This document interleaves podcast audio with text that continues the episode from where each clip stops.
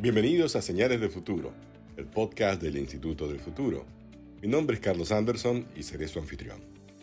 Hoy estamos con Gonzalo Segarra, abogado por la Pontificia Universidad Católica del Perú, máster en Derecho por la Universidad de Yale. Vamos a conversar con él acerca de la democracia del futuro y el futuro de la democracia en el Perú. Bueno, Gonzalo, muchísimas gracias por aceptar la, la invitación a tener esta conversación te planteo que estamos en el año, es un ejercicio mental, no estamos en el año 2050 y tú miras a tu alrededor. ¿El Perú todavía vive en democracia o no? ¿Qué tipo de democracia es esa? Primero que nada, Carlos, gracias por la invitación. Me resulta particularmente difícil definir si, si va, vamos a seguir en democracia en el 2050 o no. Yo pensaría que hay como una tensión y que pensaría que hay dos escenarios, ¿no? Además que es un tema que no nos no se limita solo al, al futuro de la democracia en el Perú, se comprende también estas preguntas, estas inquietudes al futuro de la democracia en el mundo, ¿no? Entonces, creo que la democracia liberal es una democracia que se va perfeccionando en el tiempo. Incluso yo acuñado ahí un poco el término la democracia fiduciaria, ¿no? Es decir, una, una democracia representativa mejorada es aquella que tiene, además de los mecanismos de la democracia representativa que conocemos, va mejorando con el tiempo a través de mecanismos de rendición de cuentas que permitan entender que la democracia es una, un encargo de confianza, ¿no? que la ciudadanía le entrega encargos a las autoridades y, esos, y esas autoridades, tal como un fiduciario, un negocio fiduciario financiero, digamos, tiene que rendir cuenta por su actuación. Y si no ha sido fiel, si no ha sido diligente, pues tiene que asumir las consecuencias de eso, ¿no? Entonces yo creo que ese debería ser, si quieres, el futuro de la democracia representativa, una evolución pero a la vez también no se puede negar que en el mundo de hoy, y no solo en el Perú, insisto, hay una tensión que hace que también haya fuerzas centrípetas, si quieres, ¿no? este, que están empujando para que la democracia retroceda, ¿no? Vemos lo que está pasando en, en, en, Rusia con Putin y yo creo que no le hemos prestado la suficiente atención a lo que está pasando en China con Xi Jinping, ¿no? Son regímenes autocráticos, imperialistas. Eh, Xi Jinping, por ejemplo, ha quebrado la regla de las no reelecciones que había en China desde que Mao pues, tuvo demencia senil y se limitó a 12 años, si no me equivoco, lo que el líder máximo del Partido Comunista podía durar. Y ahora él ha quebrado eso. Entonces está concentrando poder. Gonzalo, pero eso, no son esos, en realidad, regímenes, regímenes alternativos al régimen, sí. a, a, la democracia occidental. Eh, claro que sí. Yo te pregunto, y, son condicionantes. No, influyen, y lo vemos en Europa, es decir, en Europa tienes una Hungría, una Hungría por ejemplo, no, que claramente tiene una, o una Turquía que tienen influencias, no de, de repente tanto de China, pero sí de Rusia, que ya se consideran o regímenes híbridos, para usar la terminología del Economist Intelligence Unit, lo conoces también, o si se quiere, hay otros que hablan de democracias iliberales, ¿no? Entonces son democracias que ya pierden este elemento de los valores liberales, políticamente liberales, no necesariamente económicamente liberales, de la democracia moderna. Entonces, okay. esas son las tensiones que yo veo y que pueden desembocar en que, en que en el Perú la democracia se siga deteriorando, porque una cosa que tenemos que reconocer es que la democracia peruana se está deteriorando, ¿no?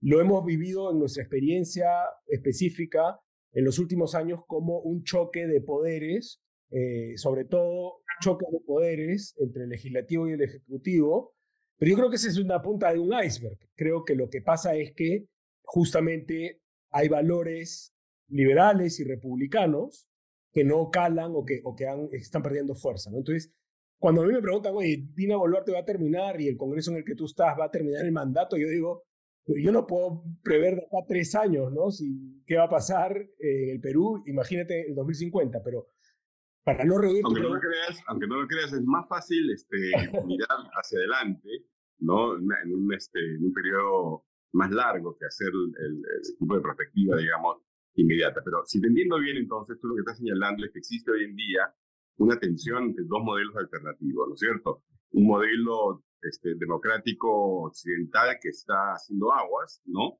Y un modelo, digamos, iliberal, autoritario, que tiene referentes potentes en la medida que sí responden a lo que tú acabas de, de llamar este, democracia fiduciaria, ¿no es cierto? porque a diferencia de otros, por ejemplo, China sí cumple con darle, digamos, materialidad a la democracia. Y también has apuntado algo que me pareció bien interesante, que es el tema, digamos, de los controles, como, o sea, el rendimiento de cuentas. Exacto. Los, los este, llaman accountability, ¿no? Claro, exacto, accountability. Yo tengo más accountability, pero que no quería, no quería decirlo en inglés. ¿No crees tú que más bien, en el caso del Perú, específicamente, y también en el caso de otras sociedades, ¿no?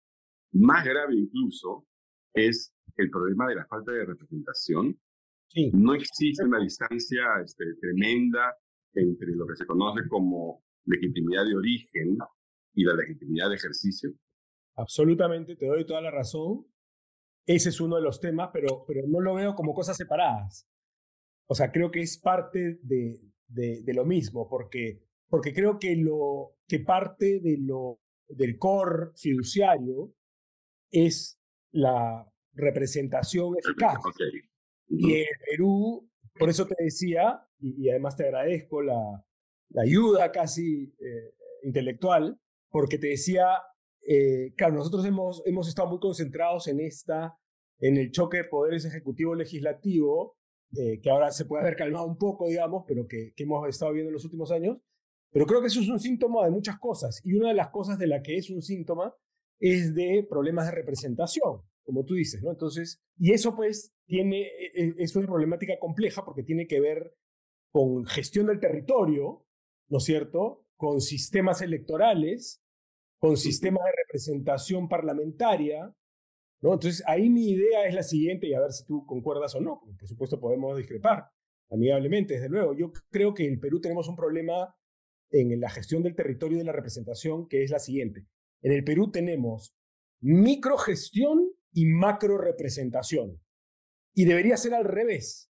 Deberíamos tener pocos gobiernos subnacionales grandes y más bien representación chiquita, una representación muy atomizada. ¿Por qué? Porque, como me dijo mi amigo, el historiador, una vez cuando yo tenía programa en la tele, eh, Mauricio Novoa, tenemos que reconocer que el Perú tiene una geografía satánica, utilizó él esa palabra, y yo me permito corregirlo ligeramente y decir que la geografía en el Perú realmente no es satánica, sino la palabra precisa es diabólica. ¿En qué sentido? No en un sentido teológico, sino el origen de la palabra diabólico es lo que separa. ¿no? El diablo es el que nos separa, el que nos incordia, lo que nos hace incordiar. Y la geografía del Perú es una, es una eh, geografía que por supuesto tiene cosas maravillosas, porque hace que tengamos todos los climas y, y toda, y la, biodiversidad que sabemos, pero nos separa, ¿no? Tenemos una cordillera gigantesca, etcétera. Entonces, eso hace que tengamos muchas microidentidades y que, la, y, que la intercomunicación o la conectividad sea difícil. Por supuesto, Richard Webb te diría, hemos avanzado brutalmente en, en conectividad, pero eso no quita que sea una de las conectividades más difíciles del mundo. Y eso tiene un correlato en las microidentidades. Entonces yo creo que para que mejore nuestra manera de seguir unidos, tenemos que dar voz a esas microidentidades y por tanto la representación parlamentaria, en mi opinión, debería ser de distritos lo más chicos. Primero deberían haber más parlamentarios, la verdad. digamos, tenemos uno de los ratios de eh, habitantes por representante parlamentario más abajo, ¿no? O sea, menos, más gente por parlamentario que hay, ¿no? En el mundo. yo, quiero explorar un poco más el tema de la crisis de representación, ¿ya? Porque el otro gran elefante en la sala es la crisis de los partidos, ¿no? Este Alberto Vergara habla de, una democracia sin partidos, ¿no es cierto? Eh, o Steven Levitsky, uno de los dos, este, ahora, o los dos, en realidad los dos. Los, los dos, ¿no es cierto? Claro. Entonces yo digo, sin democracia sin partidos, partidos sin democracia. Y además, para colmo de todo, democracia sin ciudadanos. ¿No son esos los tres aspectos, digamos, fundamentales este, de la crisis de representación?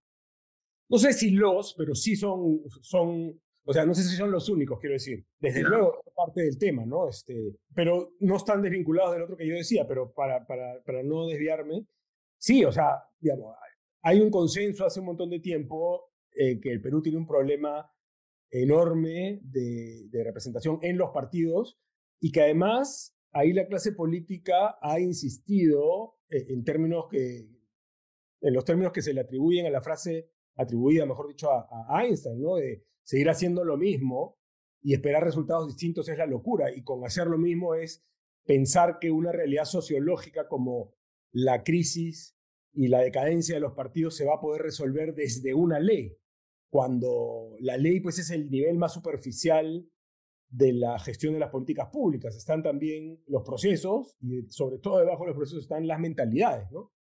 Entonces, tenemos esos partidos que pueden o no cumplir o cumplir con las justas lo que dice la ley, pero no tenemos una cultura democrática y no tenemos procesos democráticos, ¿no? Este, además internalizados. Entonces, desde luego yo concuerdo contigo que, es un problema gravísimo y, y, creo que ahí también metería los elementos, los elementos de lo que yo llamo democracia fiduciaria o la democracia como fideicomiso, que tienen que ver con el rendimiento de cuentas, ¿no? El accountability. Este, esa parte me, me, parece interesantísimo, la verdad, como concepto no lo había visto, ¿no? Y de hecho lo voy a explotar, ¿ya? El, es lo que llaman el accountability vertical, ¿no? Es decir, además que mira, mira lo que está detrás, ¿no? Cuando es vertical es que hay alguien arriba. ¿Y quién es el que está arriba? El representado. No el representante, sino el representado. ¿no? Entonces, los, los, congresistas como tú y los, los, los, políticos que están en el Poder Ejecutivo tendrían que rendirle cuentas de manera eficaz a, lo, a, a quienes los eligen. ¿no? Lo otro se llama accountability eh, horizontal, ¿no? que es entre lo que llamamos el equilibrio de poderes en realidad. Ese es el accountability horizontal. ¿no? Yo, yo, te, yo ¿no? Este Congreso te llamo y te pregunto, no sé qué, y ministro te, te, te censuro. Pero la rendición de cuentas debería ser también a los ciudadanos, ¿no?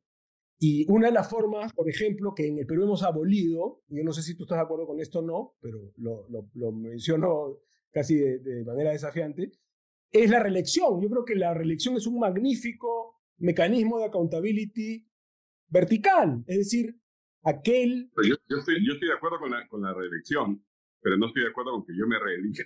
Para, mí, para, mí, para mí es suficiente. Quiero explorar un poquito más esto, Gonzalo, este, porque creo que, que está, estás llevando la, la, la, discusión, digamos, en un plano sumamente potente, ¿ya? Con el tema de, con el tema de, de representación, al hablar, de, al hablar de, de, procesos, ¿no es cierto? Este, y de cultura este, democrática o falta de cultura democrática. Por aquí, por ejemplo, cuando se ha intentado reformas políticas, ¿no? Todas son de procedimientos. Para ser un partido político tienes que tener no sé cuántos comités, una serie de cosas, que están, digamos, a contrapelo de lo que viene sucediendo con la tecnología, del papel de la tecnología, ¿no? La tecnología puede acercar o puede alejar, digamos, este, la representación entre, o la relación entre el representado y el, y el representante, ¿no es cierto? Entonces yo me pregunto allí, ¿Te puedes imaginar 2050 una, una, una democracia, digamos, más representativa, más participativa, donde haya, por ejemplo, candidatos independientes que no necesiten pues, este, tener eh, locales partidarios ni cosas por el estilo? ¿O tú crees que esa es una realidad que podemos descartar? Bueno, ahí me vas a poner en modo ciencia ficción. ¿no? Eh, alguna vez he tenido alguna de esas reflexiones y decía, nos podemos imaginar un, una, una distopía, estilo la serie Black Mirror, ¿no? Eh, donde yo decía, en el fondo lo que podría pasar, y para mí y por eso es distópico lo que voy a decir ahora es que se termina aboliendo la democracia representativa tal como la conocemos, porque la tecnología en realidad te permite pasar por alto la intermediación política, ¿no? Entonces, con o, mejorarla, o mejorarla. Ojalá que mejorarla, claro, ojalá que mejorarla. Y con este aparatito tú esto va a seguir mejorando, entonces los mecanismos de reconocimiento facial, etcétera, van a ser tan buenos como cuando ahora viene el notario, ¿no? Cuando vas al notario y te hacen tu, pones tu dedito y, ¿no? Eso ya no se va, no se vas a necesitar el aparatito del notario, el, el, mismo celular lo va a poder hacer. Y eso, ¿a qué me lleva? A, a pensar que podemos estar votando todos los días, a todas horas, todo tipo de decisiones. Efectivamente. Y, y, eso para mí es distópico, ¿por qué? Porque yo no creo que eso sea bueno, en el sentido de que una de las cosas buenas de la, de la democracia representativa para mí es la especialización del trabajo.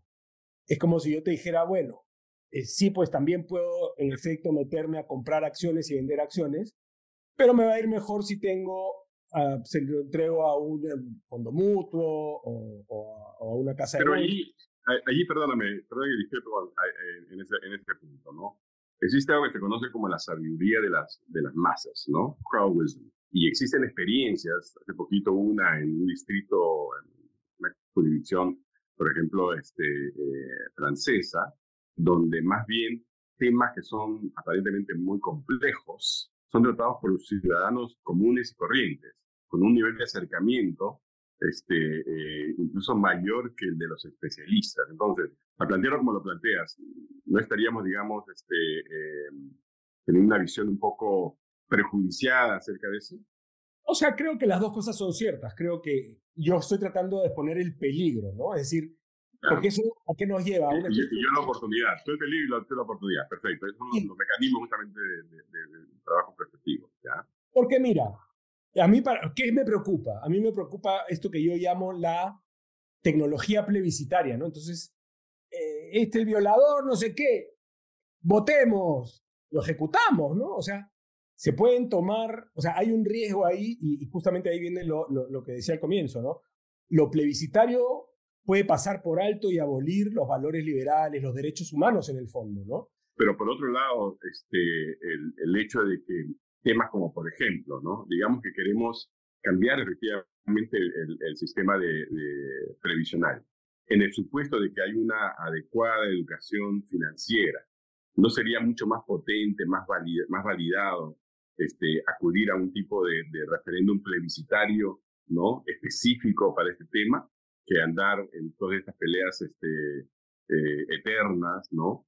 Con un tema que finalmente pues la gente tiene que entender va en su beneficio o en su, en.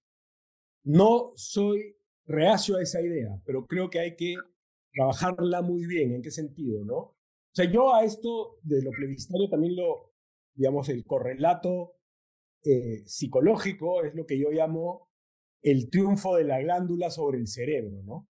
Entonces, claro, el problema con las redes sociales y el problema de lo plebiscitario tecnológico es que prime la glándula, el impulso. Entonces, me gusta la idea de que haya democracia participativa, que la gente pueda además corregir las carencias de sus representantes, que no siempre, creo, creo que un poco eso está detrás de lo que tú acabas de mencionar, ¿no? O sea, los representantes han estado fallando en tomar las mejores decisiones, por ejemplo, en los temas previsionales, para sus representados, ¿no? Entonces, sí me gusta la idea de que la gente pueda enmendarles la plana, estando bien informada, pero el estando bien informado es clave. Entonces, tenemos que encontrar formas eh, que utilicemos esta rapidez y esta efectividad tecnológica a favor de los valores liberales, a favor de los valores republicanos, a favor de los valores democráticos en el sentido de voluntad popular, y no para que lo plebiscitario prime sobre lo liberal ni sobre lo republicano.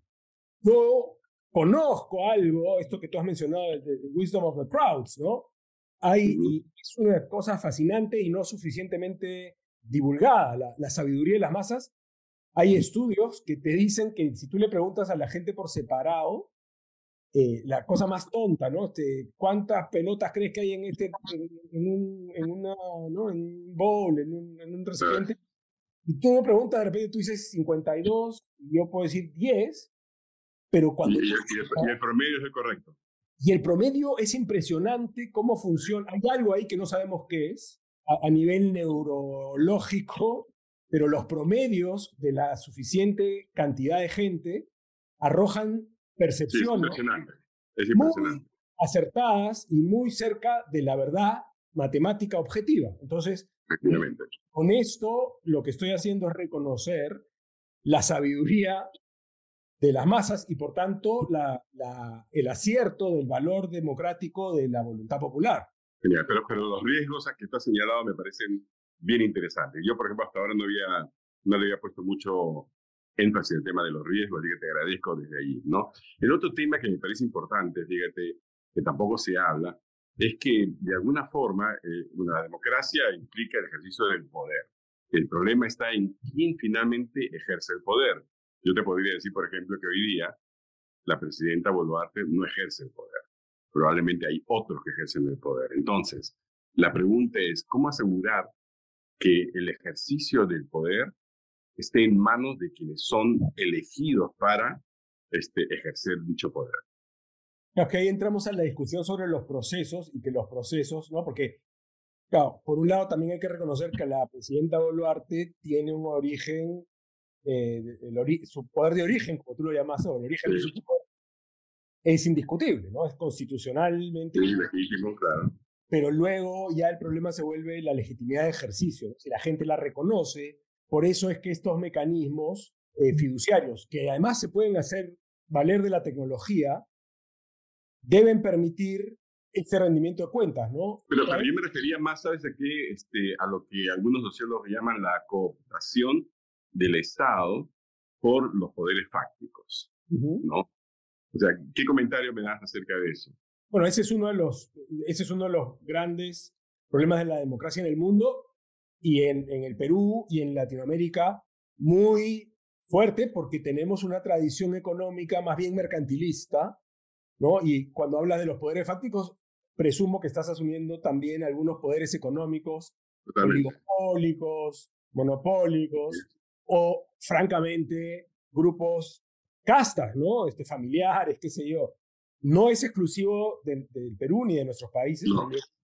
Hay, hay países emergentes que los tienen. ¿Y, cómo crees tú que se puede, se puede digamos, este, disminuir eso a futuro para poder, porque si eso se permite, ¿no es cierto? Eso, digamos, este, eh, vacía a la democracia de su contenido real, ¿verdad? Porque entonces tú tienes, digamos, un sistema que en apariencia elige a uno, pero el poder finalmente lo ejerce otro. ¿Cómo, cómo, cómo se puede, digamos, disminuir eso este, o desaparecerlo? Mira, cuando hay buen rendimiento de cuentas, funciona empoderar a las autoridades que les... Entonces, por ejemplo, cuando tienes autoridades de, de libre competencia, llámese en el Perú Indecopi, con, con, dientes, como dice la literatura de la economía política, y que se atreven a enfrentar a los grandes grupos económicos cuando conviene enfrentarlos, o un tribunal constitucional, ¿no es cierto? Con dientes, este, con, con personas que no solo sepan, sino que tengan Pruebas, para comenzar. Pruebas, ¿no? Este, y, que no tengan miedo, que no, que no estén intimidadas por los poderes fácticos. Pero ahí los incentivos funcionan, pero también es necesario ir forjando una cultura, ¿no? Una cultura republicana donde, donde no solo importa la plata, sino también el prestigio, ¿no? O sea, las grandes repúblicas, comenzando por el Imperio Romano y también los Estados Unidos de otras épocas, tal vez ahora de, Estados Unidos post-Trump menos, pero eran, eran repúblicas donde el prestigio era fundamental, ¿no? O sea, yo esto lo digo porque hoy día estaba leyendo las noticias al juez Thomas, ¿no? Eh, de la Corte Suprema, ahora lo están cuestionando porque recibía regalos, no sé qué. Yo creo que eso antes era impensable, ¿no? O sea, un juez de la Corte de Estados Unidos era como, como lo llama también The Economist, esta revista tan querida por ti y por mí, unos jueces filósofos, ¿no? O sea, eran, las, eran estos filósofos que tomaban decisiones. no y otros más, claro. Sino las decisiones, las grandes decisiones de cómo se debe entender la ley, ¿no? Que es un, uno de, la, de las columnas de la República, ¿no? ¿Cómo, cómo funciona? Y para eso necesitas prestigio. O sea, era gente pues, que de repente podía haber algunos casos de corrupción, pero que no eran la regla, ¿no? Como ahora vemos que se ha vuelto en el Perú. O sea, a donde miras encuentras autoridades de arriba abajo que tarde o temprano resultan corruptas, ¿no? Este, pero en las, en las repúblicas florecientes, digamos, no quiero decir que no haya corrupción, lo que quiero decir es que también, digamos, contrapesaba la corrupción la importancia del prestigio, ¿no? que es un valor republicano. Exacto. Yo quiero terminar esta, la verdad que fascinante conversación contigo, Gonzalo, haciendo referencia a lo que tú mencionaste, que es el tema de las microidentidades producto de esta geografía este, no diabólica, dijiste, ¿no es cierto? Mi pregunta ahí es, ¿eso a futuro no debería conducirnos a pensar, a imaginar, digamos, un Perú federal? Yo no soy tan amigo de la idea de, la federalización del Perú. Mi, padre decía que la, el sistema federal es para unir lo que está desunido, no para desunir lo que ya está unido. Entonces, y yo estoy de acuerdo con eso también. Perfecto. Una veces yo he, yo he este, discutido eso porque creo que, que en principio no debería ser nuestra primera opción, ¿no? Eh, por ejemplo, yo sí creo que, bueno, ya, ya, ya es muy tarde tal vez, ¿no? Pero la, digamos, tenía sentido el sistema federal cuando pensamos en la Confederación Perú-Boliviana, ¿no? Este, porque ya estaba separado, Bolívar había separado Bolivia, entonces para reunirnos ahí tenía sentido esta cosa de la, de la federación. Más bien, lo federal sirve para agrandar, no para achicar, ¿no? Entonces, si en algún momento vuelven a ver, no estoy hablando pues de manera bien proyectiva, ¿no? Pero si tenemos planes más ambiciosos de integración regional, que siempre son un desafío, yo cuando estaba haciendo la maestría, tenía una amiga que estudiaba, eh, catalana, que estudiaba eh, de cara a la Unión Europea eh, el proceso federal de Estados Unidos, ¿no? Porque ella decía en el fondo, la, y estoy hablando hace 20 años, ¿no? O sea, el proceso de integración europea tiene mucho que mirar a cómo es el federalismo de Estados Unidos, ¿no? Entonces, las integraciones, las, comunidades internacionales pueden, ah, digamos, enriquecerse de la experiencia federalista. Eh, pero no me gustaría como dividir más al Perú poniendo lo de, lo de salvo que hubiera una, una necesidad casi que para salvar lo, que de otra manera se, estaría desuniendo. Si me permites, y sé que esto no es políticamente muy correcto, pero lo puedo esbozar, creo que hay un riesgo de eso en el Perú también. Es decir, creo que en esta descentralización mal hecha y en esta geografía diabólica, uno de los riesgos es que nos desmembremos un poco. ¿no?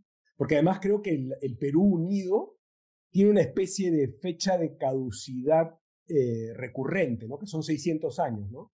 En la historia milenaria del Perú, si uno ve el gran, gran, gran largo plazo, los, miles de años, estamos en la tercera, en el tercer horizonte, ¿no? Es decir, primero hubo el horizonte Chavín, hace 3.500 años, después se desmembró el Perú en muchos reinos, después se vuelve a unir con el Guarita-Guanaco, después se vuelve a desmembrar, y después se vuelve a unir con los incas. Y ahí termina, viene la conquista. Entonces, el historiador inglés que inventó esta, esta mirada de los horizontes y los intermedios, dice que ahí se acabó. Pero yo alguna vez he tratado de hacer el ejercicio de decir, bueno, que en realidad respecto de la unidad o desintegración, hay una continuidad con el imperio incaico, porque la colonia fue la continuidad de esa unión y la república sigue siendo esa continuidad de esa unión. Entonces, si uno mire desde cuándo comenzó el imperio incaico, se da cuenta que estamos cumpliendo 600 años, desde 1400 y pico hasta 2000 y pico. Y eso es más o menos lo que en la historia del Perú han durado los horizontes, ¿no? El Perú unido. Entonces ahí... Yo, yo, creo, Gonzalo, que vamos a tener que tener una conversación separada sobre ese tema, porque yo tengo también mi propio punto de vista. Interesante escuchar a un liberal este, aplicar una metodología marxista. No, no es marxista, y, y, y debo decir que cuando no, olvídate que, yo, soy, yo este, soy un fan de Eric Hobsbawm, así que este, eh, esa onda la, la, la, entiendo, ¿no? Pero no quiero, no quiero terminar esta este, conversación eh, sin preguntarte si, un, ya, que acabas de darme razones muy, pero muy valederas para este, eh, no pensar en un, en un Perú federal, sino hasta que tengamos un Perú realmente sólido, ¿no es cierto? Una condición para tener ese, ese Perú sólido no es el imaginarnos como comunidad. Y le quería preguntar qué es lo que tú crees que nos falta para poder imaginarnos como una comunidad, como diría Benedict Anderson, que no tiene nada que ver conmigo. Voy a, entonces, para que no, para que no me remarques lo de marxista, voy a volver a mis orígenes. No, yo quería advertir que no, que no es un historicismo, o sea, no creo que sea una regla eh, inexorable esto de la hace cientos años, pero es un patrón. En todo caso, lo utilizo para observarlo, no, no porque creo que estemos condenados. Pero vuelvo a mis orígenes liberales y te diría que la igualdad ante la ley, o sea, la conciencia de la igualdad ante la ley, eso es lo que nos tiene que unir, porque desgraciadamente tenemos una historia de, de donde la igualdad de la ley, ante la ley, perdón, que es un valor liberal, no ha regido, ¿no? O sea, en todos, el Perú es grandioso en su historia, hemos hecho cosas maravillosas, hemos olvídate, ahí tenemos que tener un, programa, una, una, conversación sobre, sobre lo maravilloso y excepcional que es el Perú. Sin menoscabar nada de eso, que lo creo profundamente, sí creo que una cosa que nos ha faltado es un verdadero sentido de igualdad de la ley, que es, en el fondo, el sustrato de la ciudadanía, ¿no? El, saber que, bueno, yo puedo tener más plata y menos plata, pero hay un, hay, un, hay un nivel en el que somos lo mismo. Y en Europa eso se ve, por ejemplo, Mira, una sociedad tan clasista como Inglaterra, el Lord y su mayordomo iban a la guerra juntos, juntos, hacían el servicio militar juntos, ¿no?